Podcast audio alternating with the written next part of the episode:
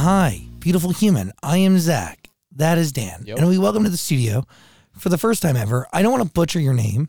We've been going back and forth, like trying to get it right. I've heard you personally say it in a video so many times. Is it pronounced Alok? Yes. There Yes! you go. you know, it's a, uh, it's because here you usually would say a look, right? Yeah. But if you say a look in Brazil's like South America, people wouldn't really relate to it because there's aloki. So that's why I try to push alok everywhere, so we get at least one kind of you know pronunciation. Y- your heritage is pretty wild. Like, correct me if I'm wrong, but it is Brazilian and Indian, correct? Yes, actually, my alok name is Indian name. It came from a guru called Osho. I don't know if you heard about. There's even a documentary on Netflix called Wild Wild Country, which uh, my mom and my dad they went there and they got this name for me and for my twin brother. So I am Alok. My brother is Bhaskar and my sister is Jaya. They're all Indian, and uh, the second name is um, I mean, and then, then it's a, it's a whole mess. But yeah, I have a lot of you know Lebanese and Italian and Portuguese, a lot of things going on.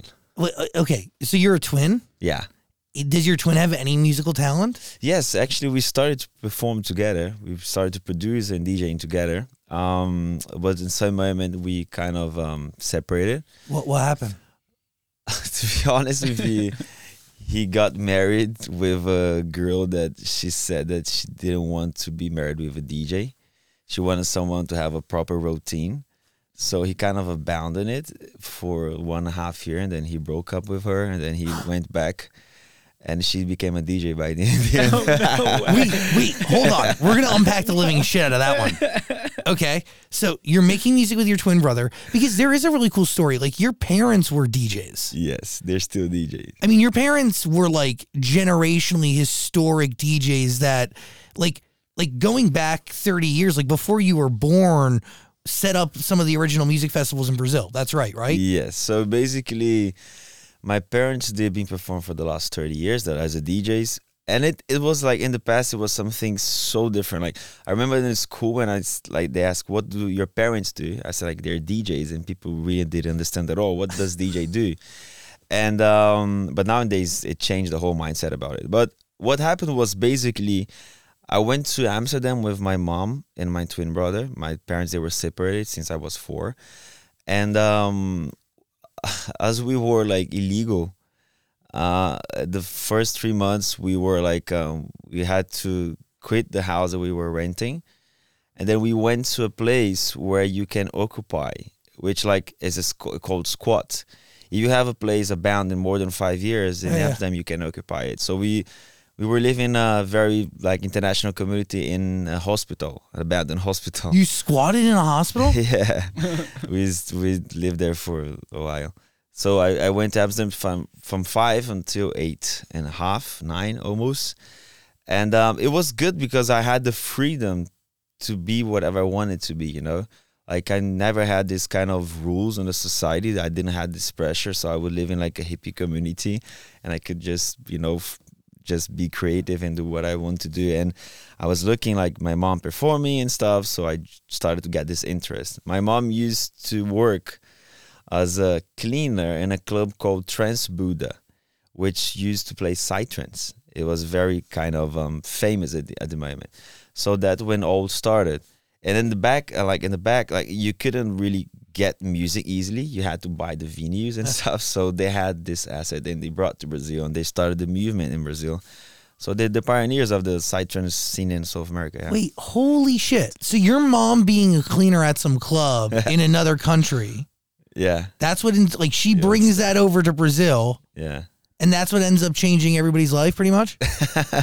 but she discovers that while you're squatting in a hotel, no, a hospital. I'm sorry. hospital? Yeah, squatting in a hospital, not a hotel.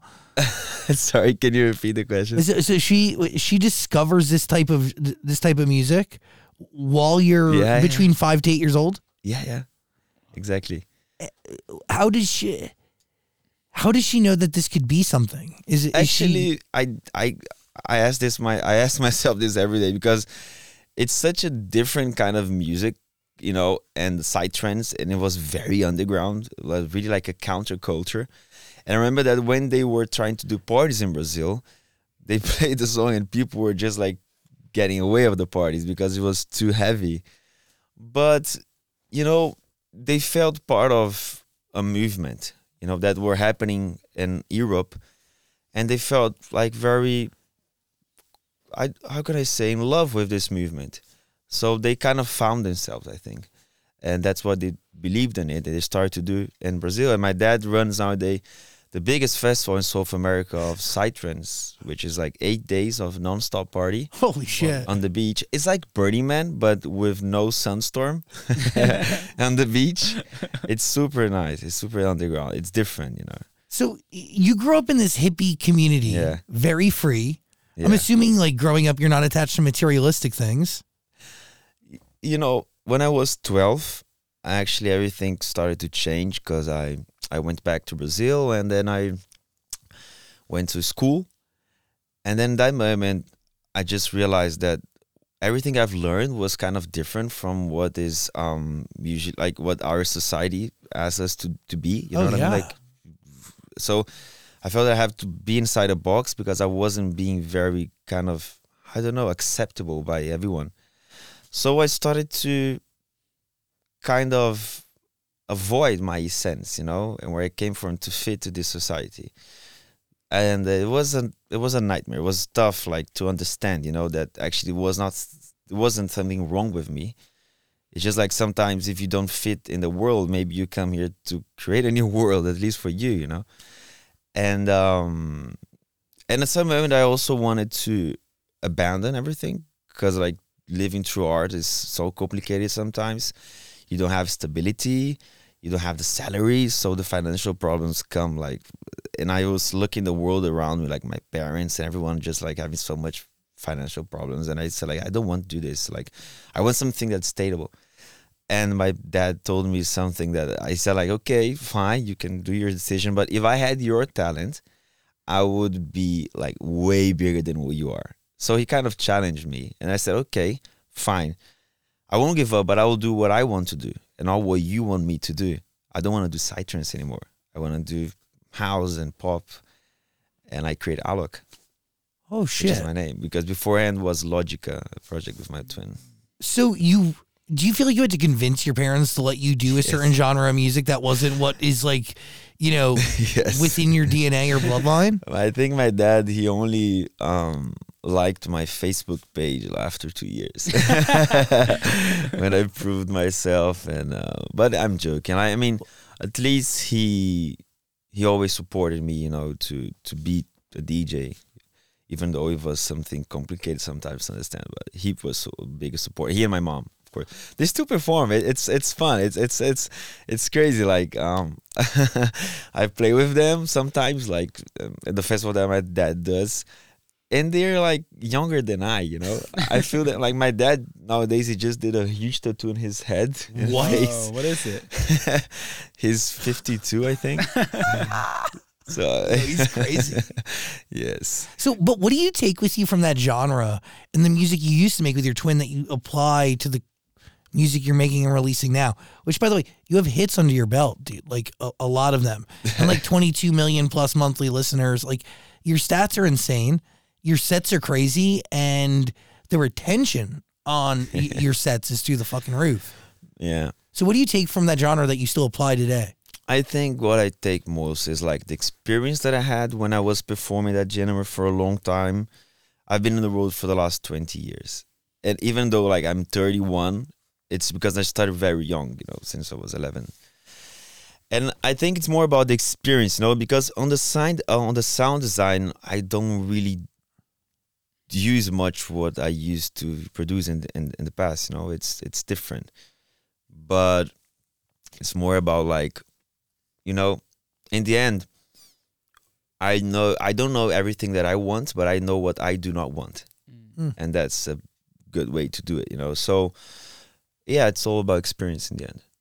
You know, but I had experience in the best. No, that, that's and by the way, like that's your best meter of judgment you know, gauge. You, you it's like I think the biggest lesson is like when I was performing psytrance, I used to be very I was I used to criticize everything and everyone because I was like underground and um, like DJs that go in the stage and get the microphone. What the fuck? You know what I mean? Like, it's too cheesy. And suddenly I was on the stage getting the microphone. so, as much as you judge the world, is the way that the world will judge you back. So, when you stop with the judgments, you just become free, you know, to be whatever you want. Because if you don't judge uh, DJs that get on the stage and use the microphone, it doesn't matter if you do it because you don't feel that that's something wrong. You get it? I totally get it. But what happens in your life where you let go of that judgment? And What- it's like I, I felt I was inside a prison, that I was building my own prison, you know. And uh, I think that my creativity do not have to be inside the box. yeah, you limited yourself. Exactly. I, I, if you ask myself what is my genre, I would I, I, what I play. I would say like I'm a free spirit, and I can be something different tomorrow. Because when I look back in 2019, for example, like before the pandemic, I just can't find myself. It's so different. And it's good because in the end of the day, if I didn't change anything from the last four years, something wrong have happened with me, you know.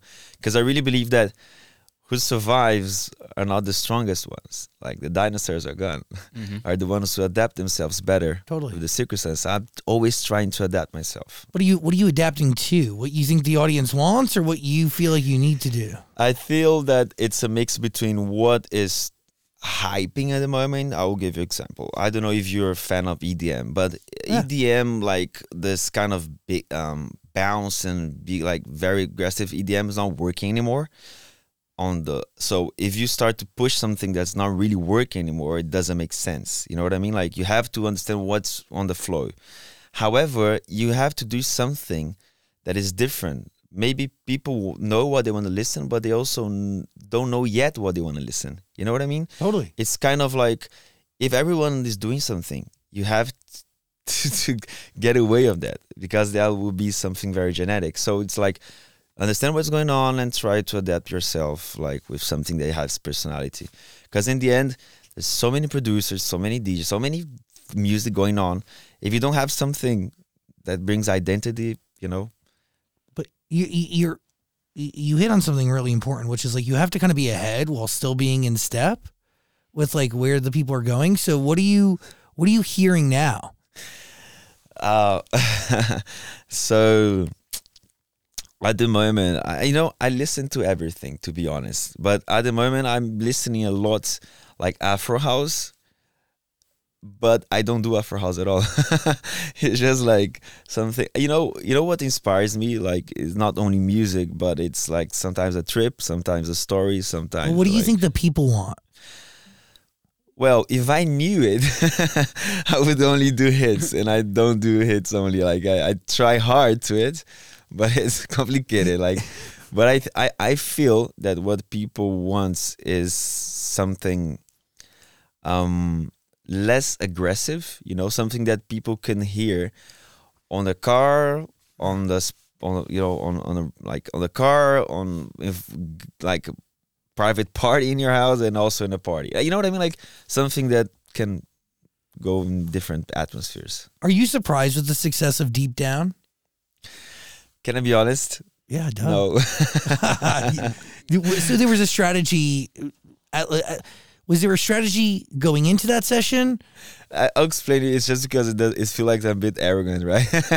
Because actually, it's just like why I knew it would going to be a success. Because like I don't have this feeling for most of my songs, okay? But when I started to produce this one with Ella Eyre, we were inspired by the original one, and then it was there, like, and then after it started to trend on TikTok, a viral video using the original with like a mashup and it was blowing up on TikTok. So I could see on the data that people were really enjoying that.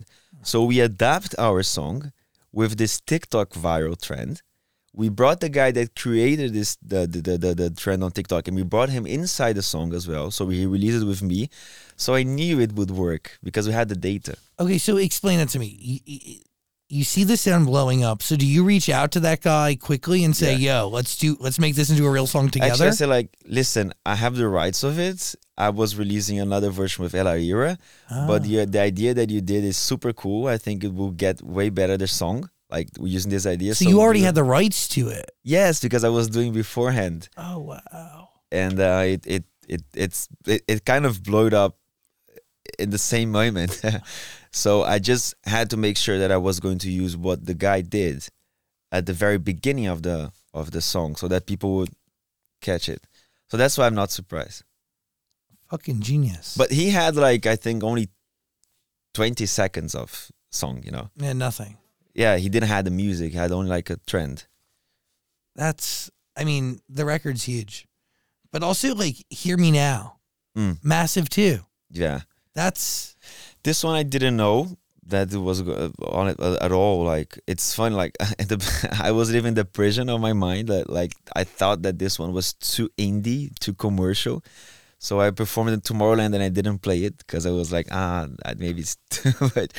And then um, in the end, I said like, you know what, I want to do what I believe so, right? So I released this one with Bruno Martini and Zeeba, and it changed my whole career because it gave me a lot of visibility, you know, I mean, outside Brazil.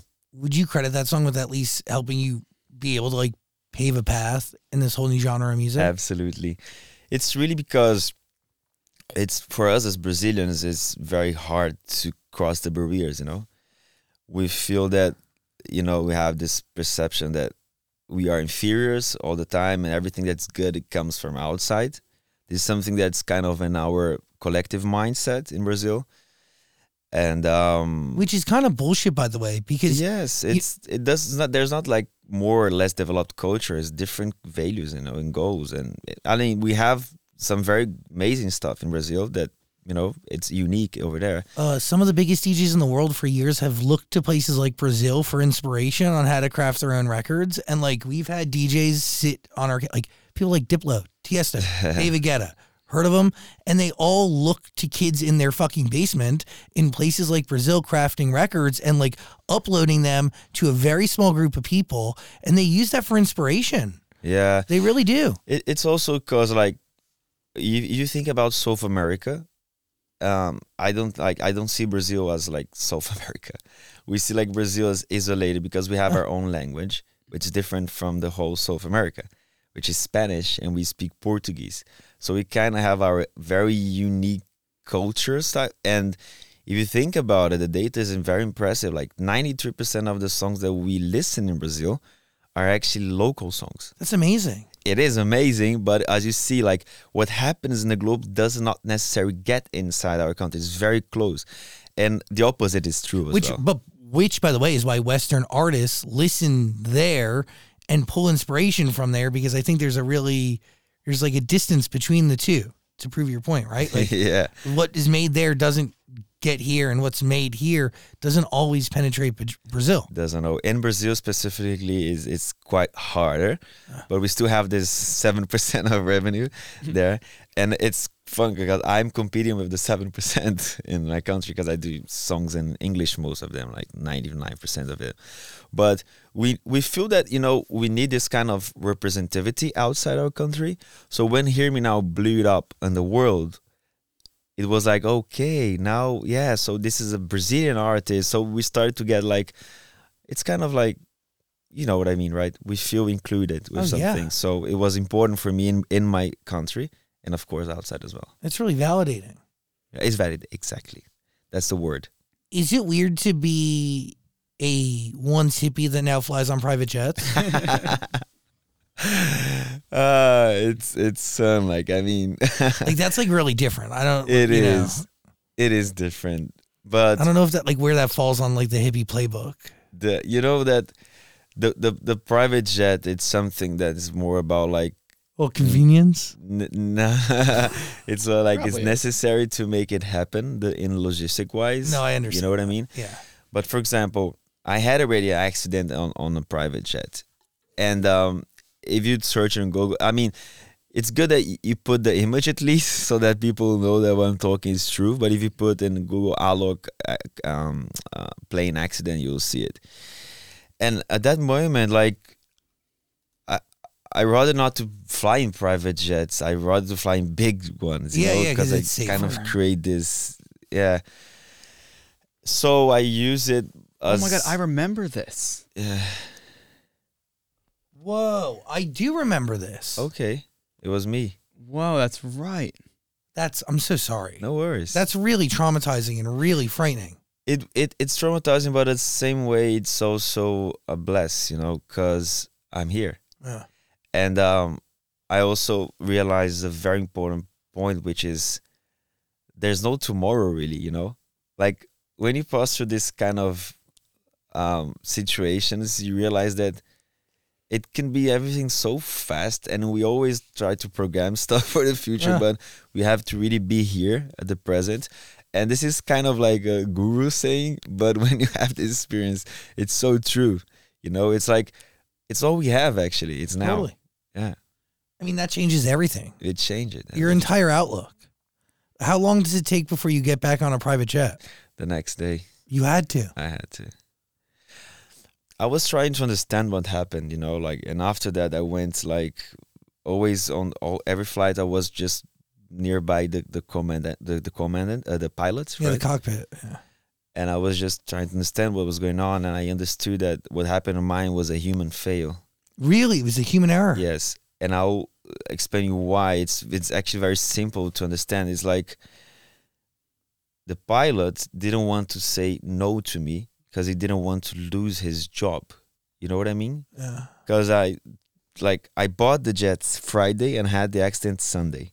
So he was trying to prove himself to me.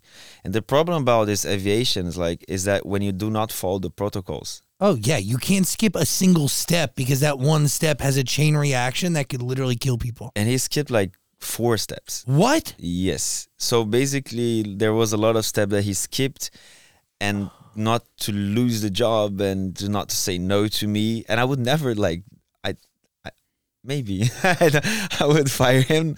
No, I wouldn't. You know what I mean? Like Yeah, but this is- safety over schedule every time. yeah, you know, it's like I remember once that I was going to get a helicopter to a party, and then I asked the pilot, like, "Listen, is it okay to fly now? Like, I don't feel comfortable." He said, "Like, no, yeah, it's okay," but he didn't.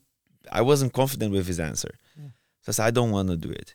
And then after five minutes, they're "Like, yeah, it's the best decision." So "What?" you know what No, I it mean? should. Like, Oh my god, that's terrifying. Same thing that happened to Kobe Bryant. It was pilot Yeah. error. yeah. Yeah, the Kobe Bryant incident. Okay. Yeah, it was pilot error. Well, It was yeah. too cloudy and the pilot shouldn't have been flying, but he was afraid to say no. Mo- most of it, it's human error. Yeah. Yeah, but in that moment, pilots, hello, you are the person in power. You have to decide. Like you are the expert in this field. Like you should never, ever, ever look to anybody else besides your own judgment and gut to determine whether or not a, a, an aircraft of any type should be up in the fucking air. This That's is crazy. It's crazy, and you said it like it's perfect. And I remember that I was once on a group therapy, and there were a pilot there, and he was ex- expressing himself how hard it is to say no to his boss, and he was trying to create a movement where they could say no to the bosses because they were afraid of losing the job. If it me, if if it's a life or death decision, you always should be honest and lead with what is going to keep souls alive. Oh my God, this is crazy to think about and gravely terrifying. Yeah. And to be honest, I have friends who are very afraid of flying on private jets because of this reason. Because when it's a commercial aviation uh, thing, there's a lot of oversight and an intense set of protocols, and like you can't skip sets uh, steps because there's like a dozen eyes watching you. You know. exactly, exactly. Damn, that's absolutely terrifying. So, do you own a jet? Like, what's your deal? Like, how do you? So so nowadays I rent because um, I used to have a, a jet now in the pandemic, but um, I sold it during the, pandemic Yeah. because it didn't make sense to be like holding Yeah. stuff like in the garage. And um, nowadays it's better because um, it's kind of I'm not I'm always traveling all over. Mhm. So the jet that I had was a small one that couldn't be doing co- intercontinental. I it. So it's good that when I'm at places I rent and I don't have the problem with pilots, with insurance, with anything. It's just like when it's necessary, I do it. But is it weird to be so rich, but also to still have hippie values? Uh, it's you know what's the good part of having money, in my opinion. It's I don't consume much material. Like I I don't have much stuff. You know what I mean? Like I have No, just a private jet when you need No, no, but this is because I'm it was necessary to make it happen. You know, like, of course, I wanted the best for my family, but it's kind of. I think the best part of it is just not to be, um, worried worried about some small things. You know, it's just like about the energy that it flows better.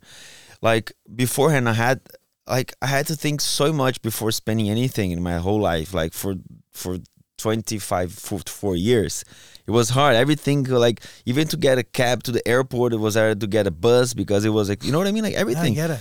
so it's like no today i'm gonna get the pri- private uh, driver to the airport and that's it so thi- thi- this is the flow for me you know because most of the money what i do is i invest in um, philanthropy and, and i invest on my career Yeah. so you as i you know what i mean my money's really like where where i think it should be Yeah, it's in making more money through your career and giving it away to people who deserve it or places that deserve it. Pretty sick. Yeah, I mean, uh, f- f- I, I didn't had this. Um, I, I wasn't really into philanthropy in the past because, as I said, like I had just to survive every month, so I didn't think about how can I, like, help other people. I need help, but um, I also felt that felt like if I was getting money, I just why don't I buy a Ferrari and you know just like be happy because this is the way the society is built, right? Yeah, it's, yeah. success Society tells you about having a good car and whatever. And at some moment in my life, I had um, kind of the money, the visibility, you know, and I felt a huge emptiness inside myself. I felt like something was wrong. So first of all, I went to a very isolated indigenous tribe in Brazil, which was like two, three, two flights, 13 hours in a road and nine hours in a canoa. and I finally got there, spent 10 days with them. I was, was looking for inspiration, so it was very important for me. And then after that, I went to Africa to a project that a friend of mine, he was like working on it for a few years. They had 300 kids in the, the period. And I remember that I saw an old lady and she was tied in her stomach for three days not to feel hungry. And then she said like, ah, I was praying for God. And she was blind of two eyes. I was praying for God for someone to come here and help me. And I told the translator, said, listen, tell her that God doesn't exist. And if he existed, why would she be in this situation? Why would have poverty? Like he abandoned her. And then she translated. And the women just said, No, no, no. I was praying to God and I heard him and blah, blah. And that moment I realized that I was the biggest miserable there because I had everything and I was complaining about the divine, but she was way more connected than I. And I realized that God never abandoned her. Who abandoned her was us. Mm. Look back at the history. Like when I look what oh, we did. fuck yeah. And I knew that I couldn't change the world, but I could change their world. So we started to raise money for this project. And today we have 20,000 kids.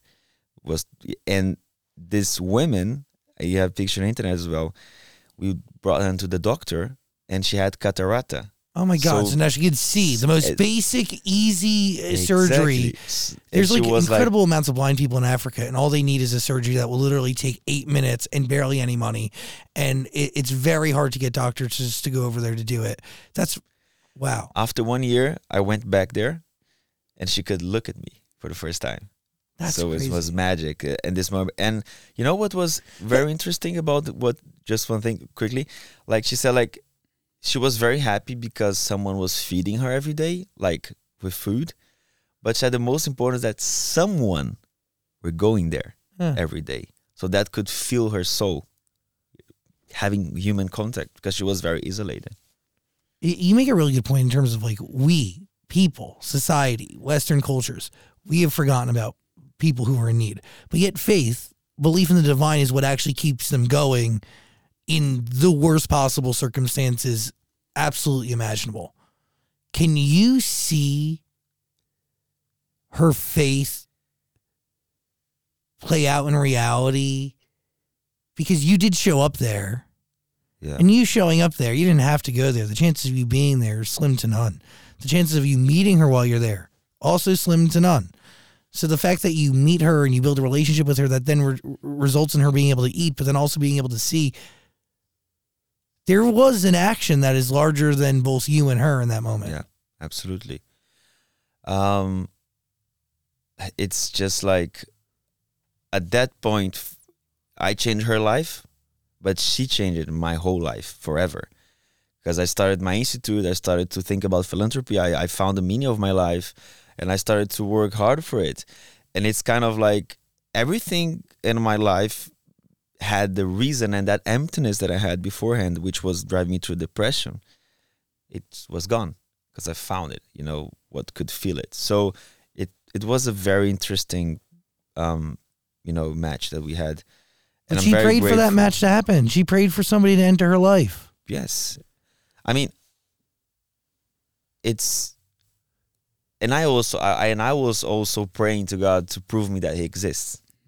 And do you think he does after that moment? Absolutely, absolutely.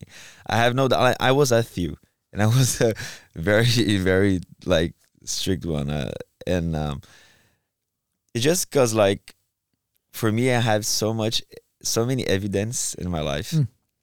that it's just it just proves me.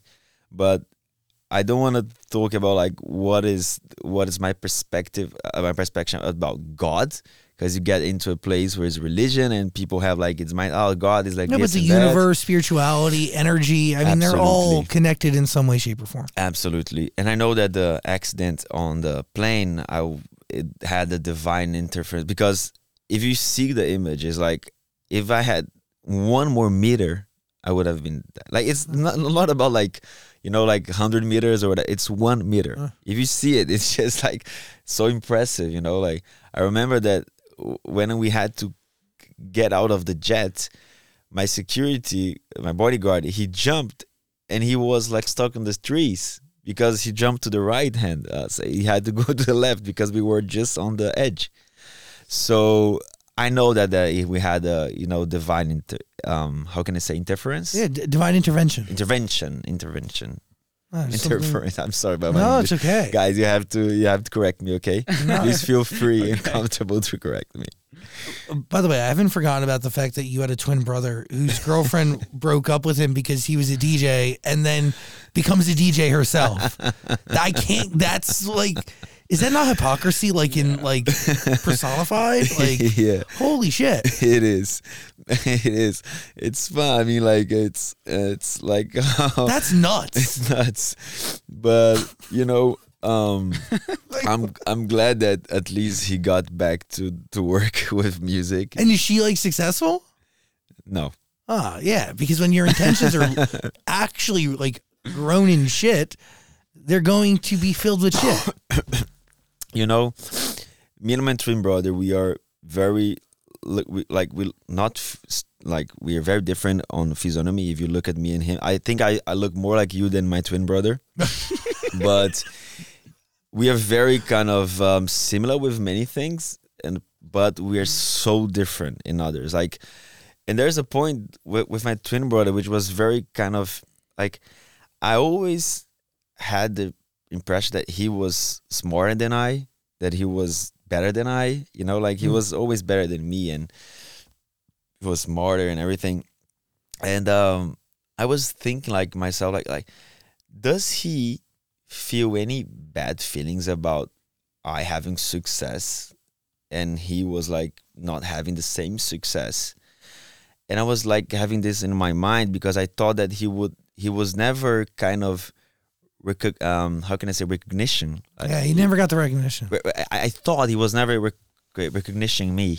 Is that right? Yeah Oh, he wasn't recognizing you in recognizing. I, I I thought he was not recognizing me. I, I thought I, I had this feeling that like if I'm doing something amazing, it's not because of myself. It's because I have a good team. It's because I have this and that. I had this feeling, and then he found uh, those like last year. He found a hard drive of mine that was on, on my old house, and he started to listen to it, and it was like back 2010 something like that when i used to have the project with him and he found so many things that i never released that i was just working it and he called me like very emotional like say listen you are a genius. Like what you've done it's amazing stuff. So like okay this hard drives means more for you than everything that i've conquered because now you are really giving me the right you know what i mean? Like okay I- you now, now you think that i ha- i'm capable of you know what i mean? 100%. but he was like i never had this feeling like i think it's something in your mind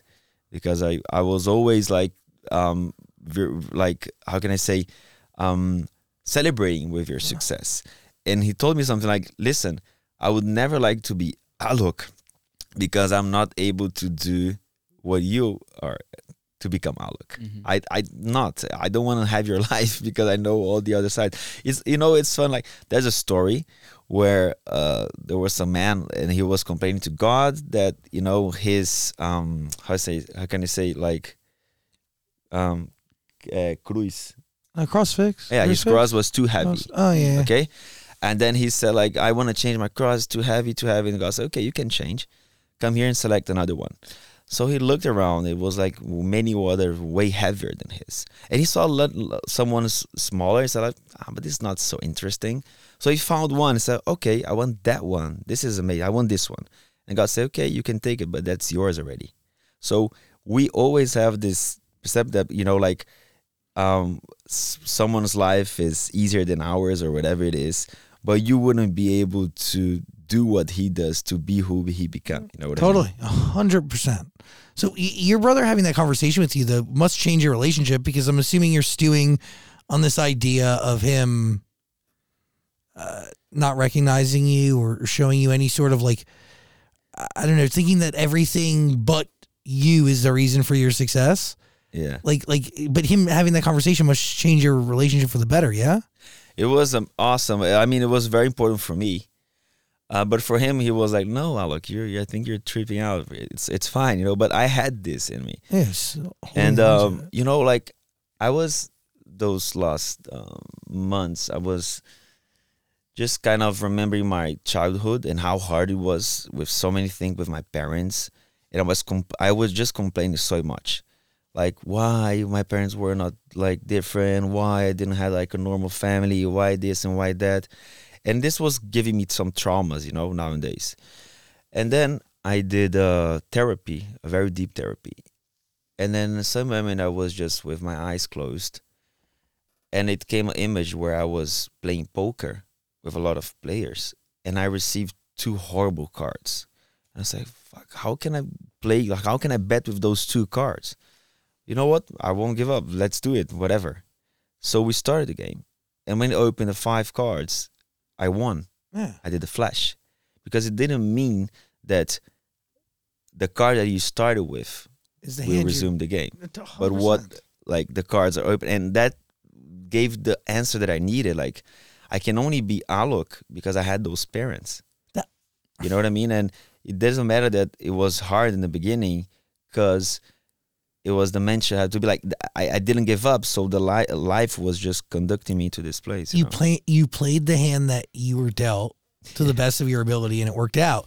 But yeah that is fair to say that you can't you, there's no way you'd be sitting here today if it wasn't for your parents and your brother and all the good and the bad everything equal you even know? though if it's it was a weak card Ah, it doesn't mean? matter. Yeah. It was just the way it had to. Fuck yeah this is the hand you were dealt So with this image, I just solved all my traumas and my childhood. It was and so now life is easy. great And like no, it, I mean, you know, it's just like starting to complain, understanding, and just being grateful. amen what are you thinking What did you learn when you traveled to the uh, Amazon rainforest? Because I saw the video of you working with some of the local people out there. Yeah. So basically, you know, once again, we have this like thoughts that they're more and less developed culture, mm-hmm. and we are way more less developed than indigenous. So when I got there, I realized that this doesn't exist. What exists is different values and goals, and I learned so much with them because we are very disconnected with the nature and they're so connected where like for us we have the pers- like the mindset that the forest stand is not productive but for them it's everything. It's not only like um, their houses, it's their soul, their story, and everything. And it was very interesting as well because I was doing music to work on top ten beatport that moment while they were doing music to heal people. You know what I mean? Like I was like, okay, that's a meaning way stronger than you know. So there's a true behind it. So it was a life changing, and then I still got you know connected with them for a long time, and then in 2021, I was in a ayahuasca um, ceremony, but uh, just a small disclaimer like I do not recommend ayahuasca to anyone because it's just like ayahuasca is for everyone, but not everyone is to ayahuasca for ayahuasca. So it's just like something that you have to find the right place. Do I'm not, I'm not Oh, yeah. recommending to anyone. I'm just saying that. But for me, it was very powerful and it was amazing. So I had this. I was asking myself like, where's the future? Where's the future? And came the answer like, the future is ancestral. You know what I mean? The It's the future past. is ancestral. Exactly. But when you mean ancestral, I was mean like about the the indigenous wisdom, you know, that they have with all this connection with um, the nature and everything. Because we're always talking about like how can we protect the forest, but we're very disconnected with it. And the best way to do it is to listen what the forest has to say. And a good way to do this is through the indigenous, because they are the real guardians of it. If you think about it, like five percent of the global population are indigenous, okay, and they protect eighty-two percent of the, the global Holy shit. territories. But in Brazil, it's even more ah. because in Brazil we have like in, in- It's mostly of- rainforest. Yeah, exactly. Like uh, we have a huge part of it. So um, at that moment, I realized that I, I wanted to collaborate with them and produce an album inspired by indigenous roots because I knew that I could be a platform for their voices to be heard. And then what started with like, it, imagine, okay, I having to get eight different tribes all over Brazil to go to a studio in the middle of the mountains, but just like for one of them to get to the nearest airport, Oh, it's, it's- almost two weeks of traveling. What? Whoa. Yes, why? There's no ground transportation. It's not. You have to be. You know, um, there was like um, two journalists that they were murdered in Brazil last year. Oh my year. God, yeah. You remember Yeah, Dom yeah, yeah. Phillips? Yeah, yeah, yeah. Yeah, they're one Brazilian, one Eng- I think he was English, and they were traveling for 27 days. So it's nearby this place. Okay, so imagine like creating this whole logistic to everyone to be in the studio, and then suddenly you're in the studio with them, but to create something is just like crazy because like you put like a beat, but they don't have the Beats. the tempo. You know, it's it's different tempo.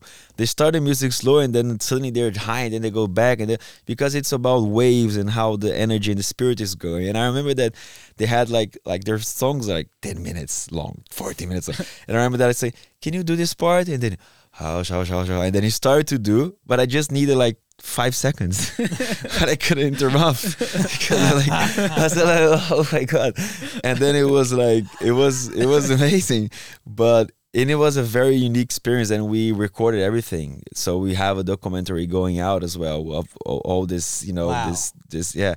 And um it had also like um Yawanawa's tribe there they they went there they started to sing a song for me that there was the tribe that I went eight years nine years ago on Amazon remember that when I was looking for inspiration and then I said like wow this song is amazing like when did you guys create this one because when I was there I didn't remember and then they said like, uh, as we remember, this one have five year, five hundred years old. What? So why? They do not write anything. All the It's passed stories and culture and things is passed through oral. Yeah, it's yeah. by the songs. So that's why it keeps the keeps their story for such a long time. Like it's through the songs. So I felt a huge responsibility, you know, to work in that one. And I did the work and it was amazing because it all started with this album which was like I wanted to be a platform for their voices, and then suddenly we were opening the global um, citizen ceremony.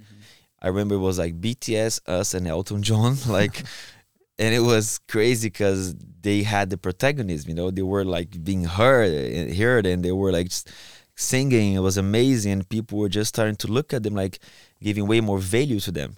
because we always have that like oh indigenous is savage they're like naked in the forest you know? but they are more than that they're way more than that you know and indigenous can be whatever they want to be you know what i mean like they're uh, a friend of mine that i got from this tribe in Yawanawa, and now he's politician you know Wow. and he's like yeah and he and I, he i i paid for him like university and everything. So like you know you, you can do whatever you exactly. So we have So like great. so many indigenous in brazil that you know there are kind of like living in cities and stuff. And it's and i had the perception like uh, if he's living in the city he's not indigenous anymore. But they never had the choice they had a tribe there and the city just Took over. took over Yeah. and they're very kind of like vulnerable and abandoned because they need like the way they were teach to survive was in different way like for example if you give a gift to indigenous after five months you go back there it's going to be with another one because they know the importance of the collective and they have to share to survive and everything when they go to supermarket and they're hungry in the city but they cannot get any food and there's a lot of food there they don't get it. You know what i mean?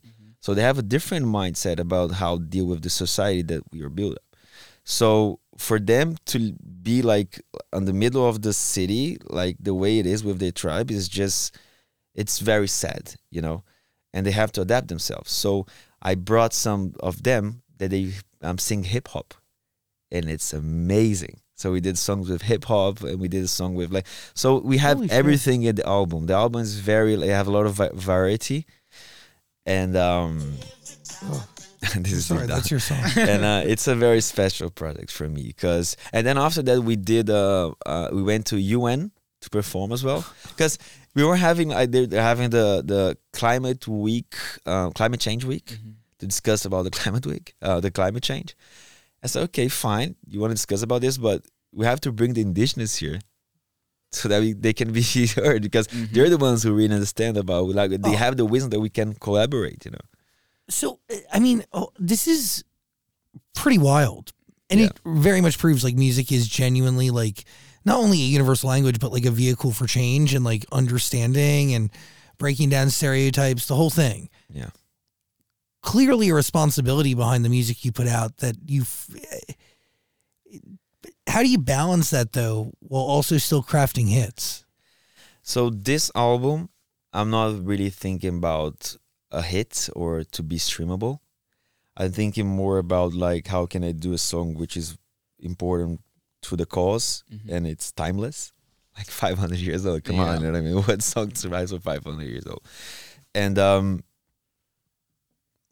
and you know, like if something happens with a song when it becomes a hit, it's amazing but it's not something that I'm focused on. You know what I mean? Because otherwise, I would have kind of lose the essence of their culture. You know. So I tried to, to be very honest with you. Okay, I'm just I tried to do something which is still pop. Where you Yeah. can still listen to radio stuff. If you go to YouTube, there's a performance that I did with three of the songs in the Global Citizen. So you can check more or less what's the style. There's a hip hop one and there's two more kind of like pop. Is that when you're performing like, on the river? Yes. Yeah, okay. Exactly. So the, the first song is uh, with the indigenous that took two weeks to get the studio, uh, the nearest airport. The second song is the Yawana Wawa 500 years old. And the third song is the one who lives in the city. He, he sings hip hop. So it's interesting, this performance. So you really tried to take like turn these very different records mainstream. Yeah, and you remember what I told you like about being a free spirit and just like doing where I, I not not blocking my creativity, Yeah. so I could do everything on the studio was. And you know what was the craziest part? I did ten songs in one month, and this is insane. It's very insane because like usually it's sometimes I take one month to do one song, depends, you know. And we, it was like, it, but it was fun. It had like a egregora. I don't know if that's this word in English as well. A Egregora? No, whatever. it's like when you have uh, when you have everyone in the same kind of vibe, and Oh, then yeah. creates a very nice atmosphere, so everything flows better. So By the way, you have a really unique accent. It's like a combination no, of no, different sorry. things. Like it's partially in- Brazilian, in- like I- Amsterdam, and then like it's European. because I lived in London when I was um, doing the project with my twin brother, right, Yeah. Bhaskar. We were living in London, so I went there because my music, my songs were performing well on Beatport, so we had offers to play, you know, like in Europe, but we only play Psytrance, remember?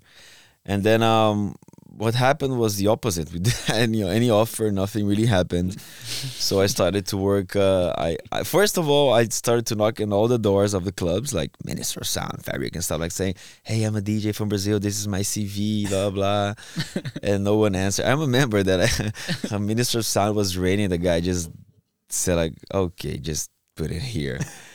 And uh, and last year I played there, sold out.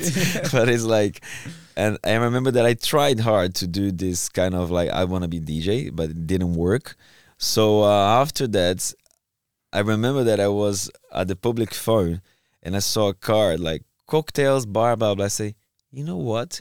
Maybe not a DJ, but maybe a barman. so I started to go on Google and, and on YouTube and see how you do cocktails and stuff. and I changed my CV for a barman. I called. I put the phone of my, my friend's phone in Brazil. Said if they call you, you tell that uh, you know I have a lot of experience and stuff. So I started to drop my CV all over. London. I know. I know uh, London like everything. You know all the tube station, everything. So I remember that I was in a bar, and then the guy said, "Okay, I'm gonna give you opportunity, but um, fill here 25 mLs of vodka." And I put like 60. and the guy say, "Come on, you know, like I said, how about in Brazil we don't use this, blah blah blah blah." blah. and then the guy say, "Okay, you can be a barback," which is the guy that Oh cleans. yeah, you're the, yeah, whatever. you clean up the bar. Yeah, so I started. I started as a barback, and uh, I got promoted. I, I'll tell you how. Uh, there was a day that I was working like for twelve hours. Like it was very intense, and we were having like a house party in the pub. The pub is called the Prince Pub in in in, in London, in Brixton. And I used to, and they had like a club attached with that open every weekends. And I was working there, and I remember that the the manager came to me and said like, "Hey, do you like this style?"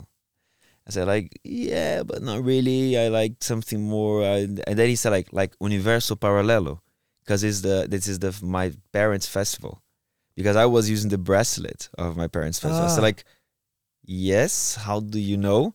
I said like, no, because like my friends all go there because there's a lot of foreign people going to festival. And um, I've heard a lot about it. It's nice, blah blah blah. I wanted to go someday. He said, okay, nice. And then he said like, you wouldn't believe. So like, you know who played here in London three months ago? I said like, oh who? It's like Logica, the sons of the owner of Universo Paralelo. That's Do you know? I said like, yes, I know it's actually me. And then and then he, it's uh, like he called me out like, what are you talking about? Like, it's what are you? Ta-? Like, he said he. The first moment I, I felt that he was kind of like thinking that I was joking with him or something. Yeah. And then I said, no, it's me, blah, blah. I was like this, I know, because, and then he said like, yes, but what are you doing here? I said like, it's life. Can you, I like, can I help you with something? I said, yes. Can I be a barman? so I became a barman. And it, and it was fun because like, a few days ago, I had to perform at a squat party in London because it's very common there of psytrance Uh. squat parties. And then I said like, listen, I have to get out. I have to play 3 a.m. Can you, like, I, I have to leave now. Like, yeah. It's like, sure. So he went to the main management and said, like, listen, Alok's not feeling so well, so he's leaving. And by the way, I'm not feeling so well, so so I'm leaving as well. So we went together to the parties, and he was there at the dance floor. He was a very nice Mexican guy, like he Latin vibe. So he kind of got a very nice match with me. And then after that, um, I went back to the club already, uh, to the pub already. The last mo- time I was in London, and it's just the same. it's That's wild. So, Yeah. did you ever use your parents to help get your foot in the door, or did you not want to be like you kind of want to like not be associated with that? You wanted to create a name for yourself. Um, the problem was that um, my parents they're very solid on the scene, so everything that I was doing, people were just always comparing. Like Yeah. why don't you follow your parents? Why don't you do what your parents do? Like, you know, it was something that they're just putting pressure on me that I had to be like them. Mhm. But the maximum that I could be would be like them. You know what I mean? And I want to be different. Mhm. So, yes, I kind of had this. How can I say? Um, I wanted to avoid. Mhm. You're right. Yeah. I never thought about it, but yes, Yeah. You want to make a name for yourself.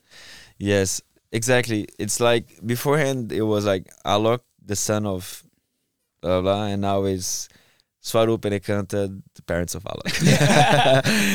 but in the Psytrance scene, they're still legends more than I am for sure. Like the Psytrance scene in Brazil, they don't really like me. Are your parents proud of you? Sorry. Are your parents proud of you? Yes, absolutely. Do you Absolutely. feel that? Yes, yes, I feel a lot.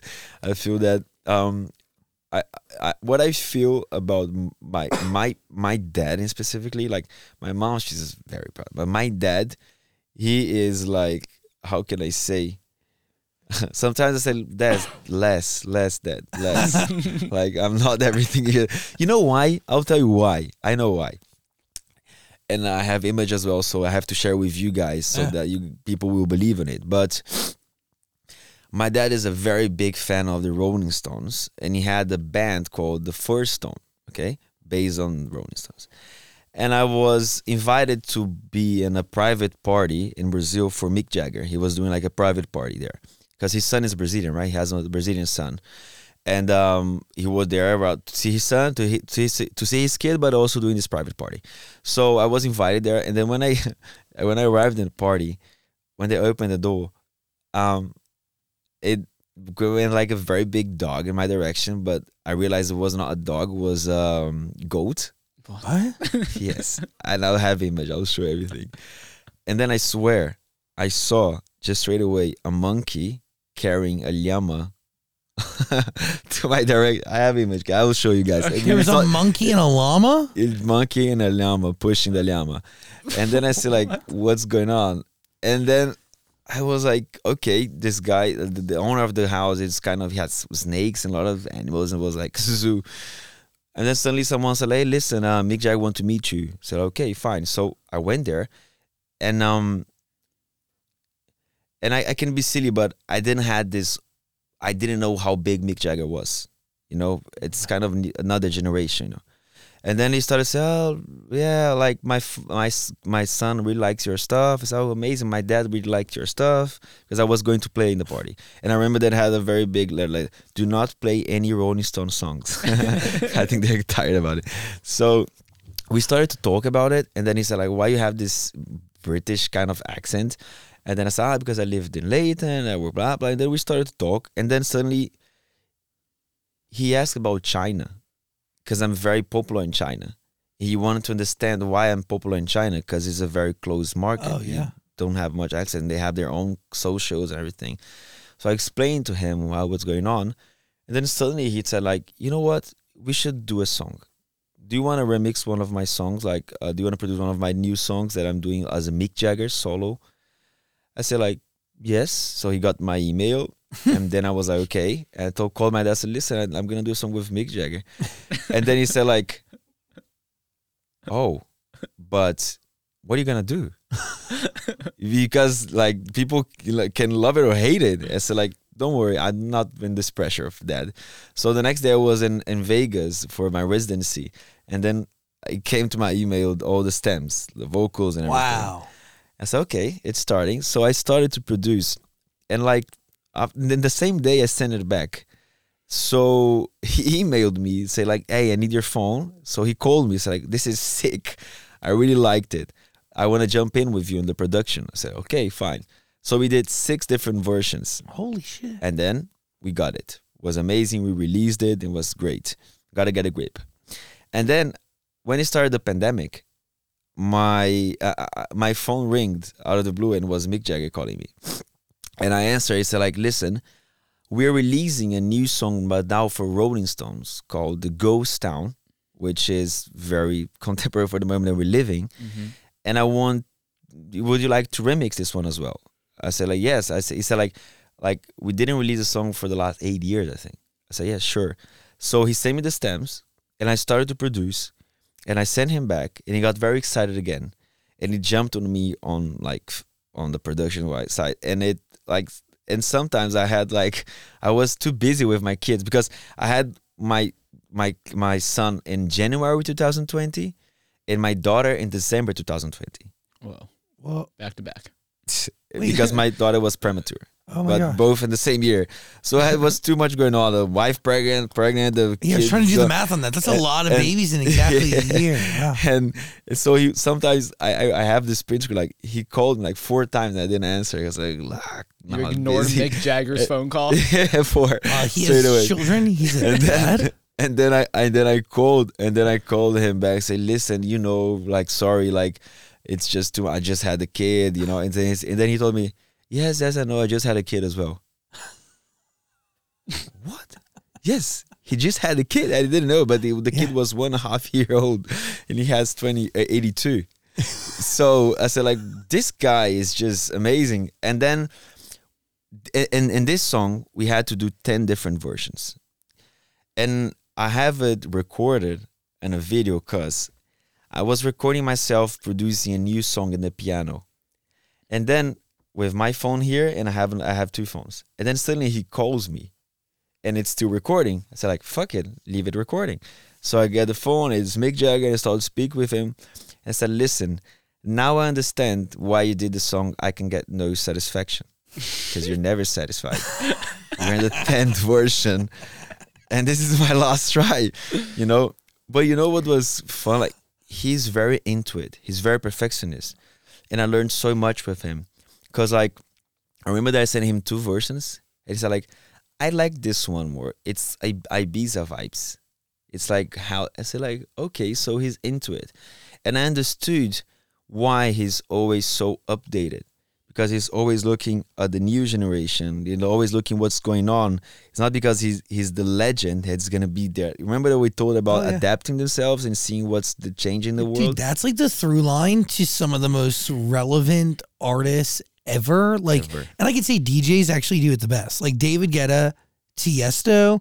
Like nobody is more in step and then ahead of like where the world is going than those people. Yeah. Like seriously, Tiesto and David Guetta combined are like 350 years old, yet they're still incredibly relevant, the coolest motherfuckers to ever exist, and craft hits that are loved by generations that are as young as freaking 10 and as old as 110. Yeah. It's like eh, there's there's nobody like it. So if you want to stay relevant long term and like really play the game in a masterful way, the only way to do it is by like being eh, having your ears open and your mind open to literally everything and not letting judgment get in the way of any sort of perception. exactly the the prison, right?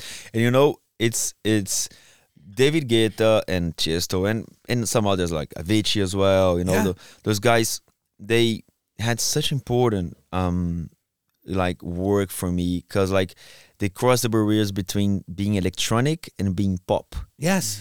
and this is like something that I'm following. So it's kind of like if I can do what I do nowadays, it's because they did it in the past already, and I'm just you know I'm following in a different way because you know what I feel that being very honest with you guys, like when I st- when I w- became the fourth in the world, I thought everything would be better and easier, but it's the opposite people just start to block me with so many things because they th- see me like a, as some someone that maybe it's a threat or something you know it's a competitor or whatever Oh my God, yeah. so it was crazy because like you know i had the feeling that uh, somehow was it worth it you know what i mean like it's just like sometimes you feel that like you work hard you have your idols and then your idols just become sometimes your enemies and that's crazy because i don't have enemies because i just wanted them to understand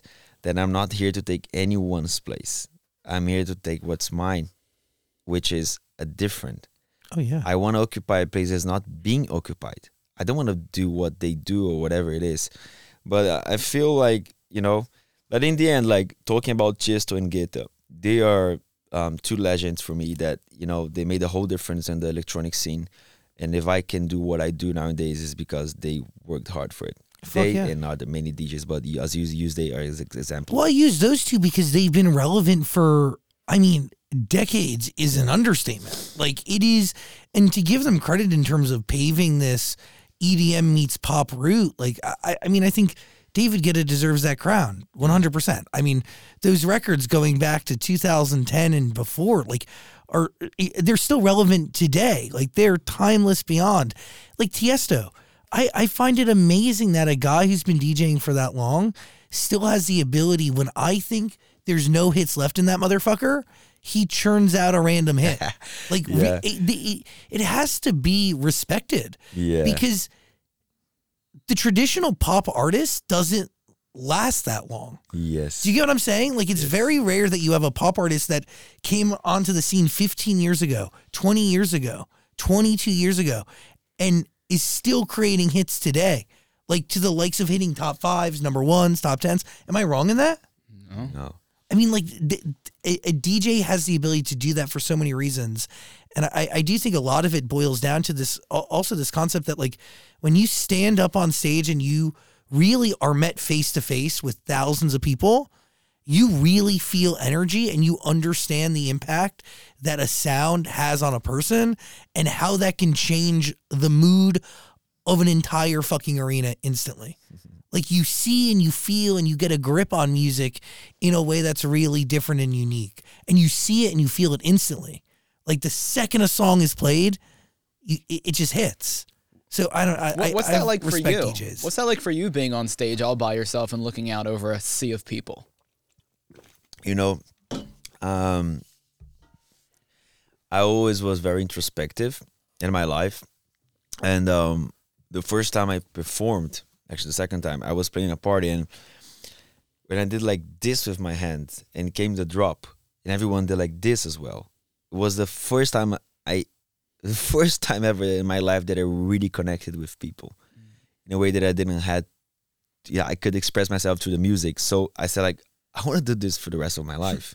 I, I I love this connection, and then it started to happen. Like you know, like it's to be in front of thousand people's thousand people. It's just like for me, I'm very grateful because I know how many parties I played for no one. A lot of party that was like so empty, and then every time I see like huge like. eh, For example, in Brazil, like I do on like arena shows, like huge, and I did a free party. We did a free party in Brazil on the New Year's Eve. We put one million people. You have a video on Instagram. I, I mean, I ha- I oh have my to God. prove all of image, so it's on my Instagram. I'll show you guys. I have to show you also the llama and the That's monkey. fucking insane. A uh, million people. And yeah, one million. You can I don't even know it how you get that. because the people in- government, the government is because you put like a lot of barriers, right? Yeah, yeah, yeah, yeah, Capacity yeah, of for course. th- 100,000, 100,000, 100,000, so you have 10 barriers. Holy shit! I mean, I think it honestly it had less than 1 million. I think like maybe 900 and something. That's a million. Oh, That's basically Bro, a it's already million. 1 million. yeah. And if it had 1.1 million, I would say 2. I'm joking.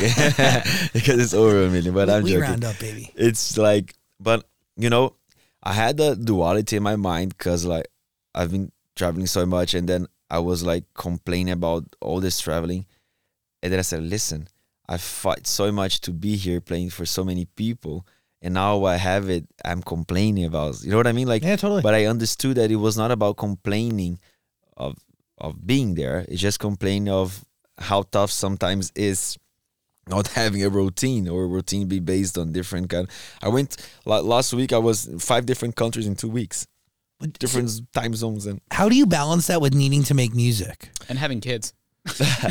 so i will answer first the, the, the second question um i'm suffering a lot to be honest um i'm homesick it's like it's every time i spend more than two months i bring the kids with me but uh, this one i couldn't because i'm just like as i said five countries in two weeks it's just madness and I and I've every day I dream with them. Every day I call them. It's just like for me, uh, I'm suffering. I don't know what I'm gonna do. uh, To be honest with you guys, how I'm gonna deal with it because I don't think I'm able to be so far away from them.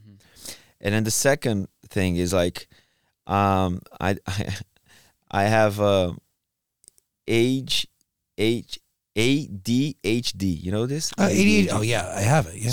So it's um I'm super focused in what I like to. When but I, what I don't like, I'm not so. But w- producing is something that I'm super focused on.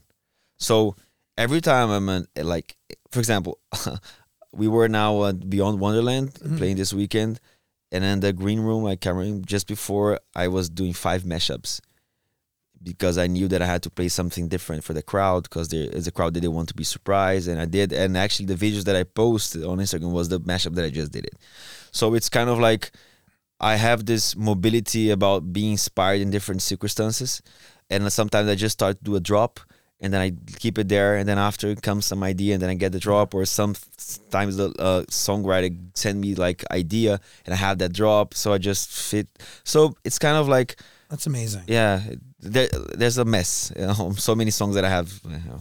But there is something there. Like I, I've watched DJs do that where they'll literally doctor their set up until the second they go down to Yeah. perform. Yeah, and this is a problem that I have with my team, because my team they want me to do one set everywhere because Uh, no, they you can can't do that. because they can manage to have the proper show everywhere, Uh. right? But I, I, for, uh, I say like I, I played at, at the same day, right? Vancouver, um, La- Vegas, and San Bernardino. All the sets, even though it was in US, it was totally different because Vancouver is a club with laser and stuff. Yeah. It's different. Uh, Vegas is a beach club. It's It's also totally different it's vibe. Vegas. It's you know, and you don't have effects and stuff. You can't play songs that are you know too much. And then the San Bernardino is a festival where you're sharing the stage with many others. You play only for one hour. You want to surprise people. You have to be more dynamic, and so it was totally different. Even though you can see my personality there, but when I go to China, Dubai, Thailand, all those places I've been, I don't even remember now. uh, France and Brazil, every place is a totally different set like not totally, but at least fifty percent. No, elements need to be different. It's a different crowd, different atmosphere, but also those sets live on the internet forever. And all those like remixes could take on a new life. Like You know, I'll tell. I'll I'll do like I'll I'll put a point here from the U.S. Um, perspective that I've realized. Okay, some some U.S. artists, um, DJ whatever DJs, they go to Brazil, for example. I can say it's Brazil. And they think that what they do in US and works very well here won't work. will necessarily work in Brazil Yeah. because they're US and what happens in US goes to the world, but what happened in the world doesn't go to US. Mhm. But that's not true. So when they go to Brazil and they try to do this US style there, it just flops so much. And what's happening is that like we had a very big economic crisis in Brazil. The dollar was too expensive, so we couldn't afford to bring the international DJs anymore. So it gave space to our local DJs to raise, and How that's where I raised.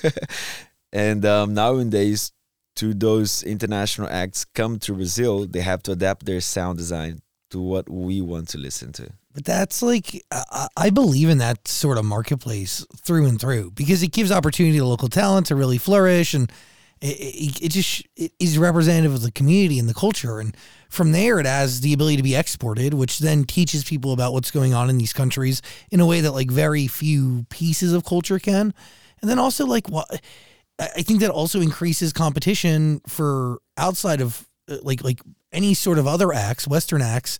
If they want to go there to Brazil, they need to step up their fucking game. Because, by the way, correct me if I'm wrong. Brazil's one of the only places in the world where you can play to like fifty to eighty thousand people in a single arena. yeah, you can do the uh, Rock in Rio is like hundred thousand fucking people or something. You can you can do uh, two shows of eighty thousand a day yeah, that's crazy. night. Yeah, That's crazy. You're never getting access to people like You- that you know anywhere else in the world. we have two hundred and thirty million, right?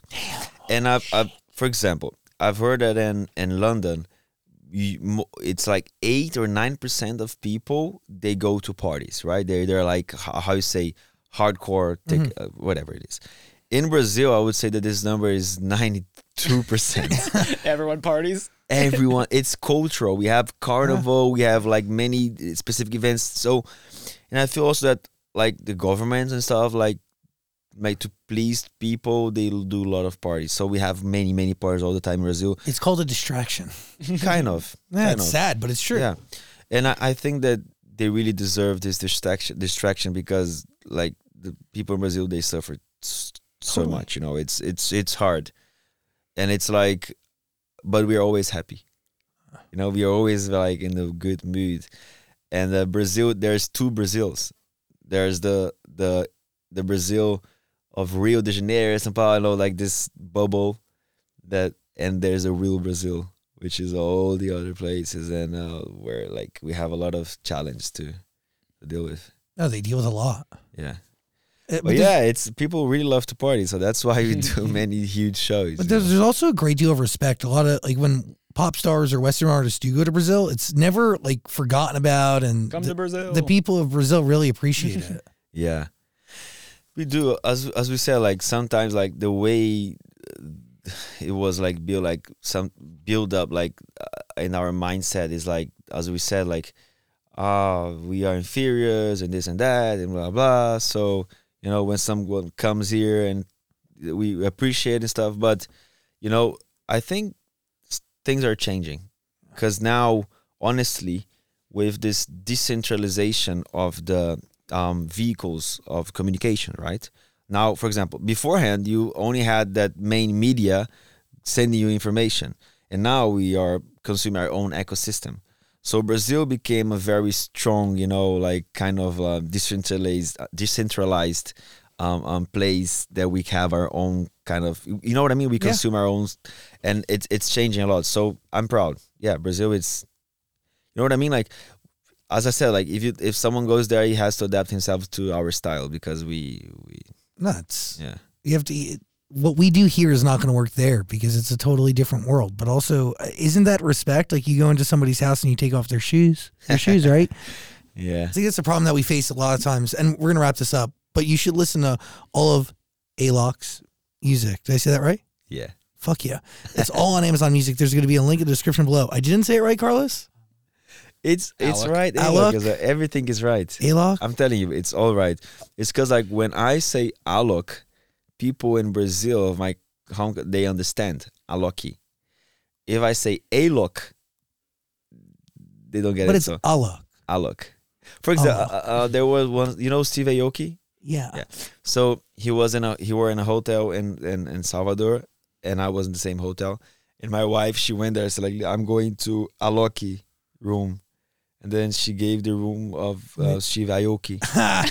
so she went to the room. He, she opened the door. He was naked. oh my bed. God. no way.